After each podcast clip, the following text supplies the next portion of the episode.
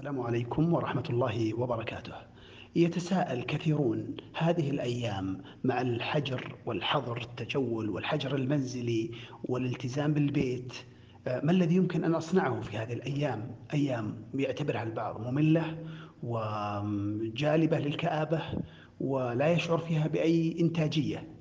والحقيقة أن كل واحد منا قادر على أن يحول هذه الأيام طالت أو قصرت سواء كانت شهر أو أكثر أو أقل أيا كانت المدة يستطيع أن يستثمرها بشكل إيجابي وفعال في كثير من الجوانب التي لم يكن يستطيع إنجازها في الأوضاع الطبيعية. في الأيام المعتادة عندك دراسة أو عندك وظيفة وعندك واجبات اجتماعية مع الأقارب والأهل والأصدقاء وعندك التزامات في خروج من البيت أحيانا أو في أداء أعمال كثيرة داخل البيت. الآن مع هذا البقاء الطويل توفر لكل واحد منا ساعات طوال يمكنه فيها أن يحقق أهدافه. ارجع لخطتك وإذا ما عندك خطة ضع خطة لهذه الأيام وضع خطة على أقل تقدير لأربعين يوما عشر أيام من شعبان ورمضان كله. هذا البقاء الطويل كيف تستثمره؟ صدقوني الأيام ستتفلت من أيدينا وسنتفاجأ بعد مدة. بإذن الله ونحن جميعا بخير حال. أنه كيف مرت الشهرين هذه ولا الثلاثة شهور وراحت ما استفدت منها؟ هذا الندم سيأتي يقينا. وحتى لا يقع مطالبين نحن اليوم بغض النظر كم راح من الأزمة بغض النظر كم ضيعنا من وقت فيما مضى. ما ودي ننشغل كثيرا بالذي مضى وإنما ننشغل باليوم الآن الساعة. فلو أن كل واحد منا تعاهد مع نفسه على أن لا تغرب شمس هذا اليوم أو لا يشرق فجر وصباح يوم غد إلا وقد كتب خطته المقترحة لهذه الأيام الأربعين القادمة. ما الذي سيصنع فيها؟ في جانب الجانب الإيماني. ما الذي سيصنع في الجانب العلاقات؟ تقول أنا ما أقدر أطلع ولا أجي. نعم لكن التواصل مع الناس والعلاقات الاجتماعية ليست كلها تحدث باللقاء المباشر.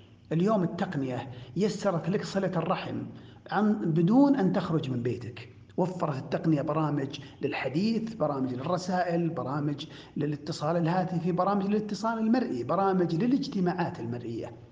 فلا شيء يمنع من أنك تقوم بالتواصل الاجتماعي. إذا لازم تلبي جانب الإيماني ما الذي ستشبعه وستغذيه في خلال الأربعين يوم؟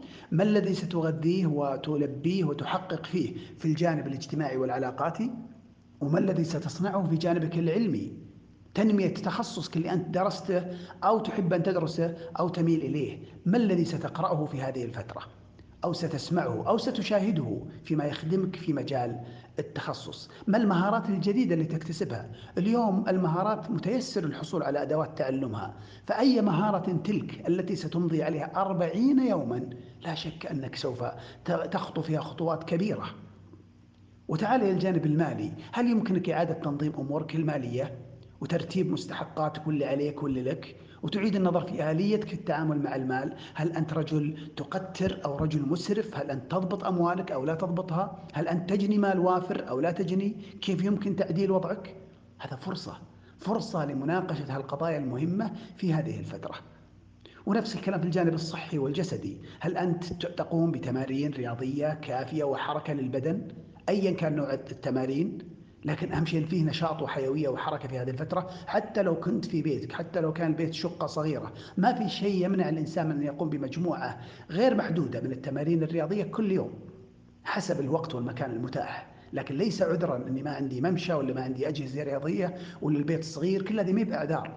كل هذه وسائل للهروب من أداء الواجب. بالجملة إحنا نستطيع خلال هذه الأربعين يوم أن نحقق الكثير. لكن الأمر يحتاج أولا يقظة لأن الوقت اللي راح مضى وضاع علينا واستشعار لأن الأربعين يوم القادمة على أقل تقدير ستكون هي محل مكث وجلوس في البيت ثم بناء عليه أضع خطتي للأربعين يوم القادمة. أنا متيقن أن مجرد كل واحد منا يخرج ورقة وقلم ويكتب الخطوات التي يعتزم القيام بها والجوانب اللي يشعر بأهميتها. ثم يجدولها في كل يوم كم يعطي كل واحد منها من الوقت. أنك بعد عشر أيام فقط وعلى إقبال شهر رمضان ستشعر بارتياح كبير لأنك حققت شيء كثير. دمتم بكل خير.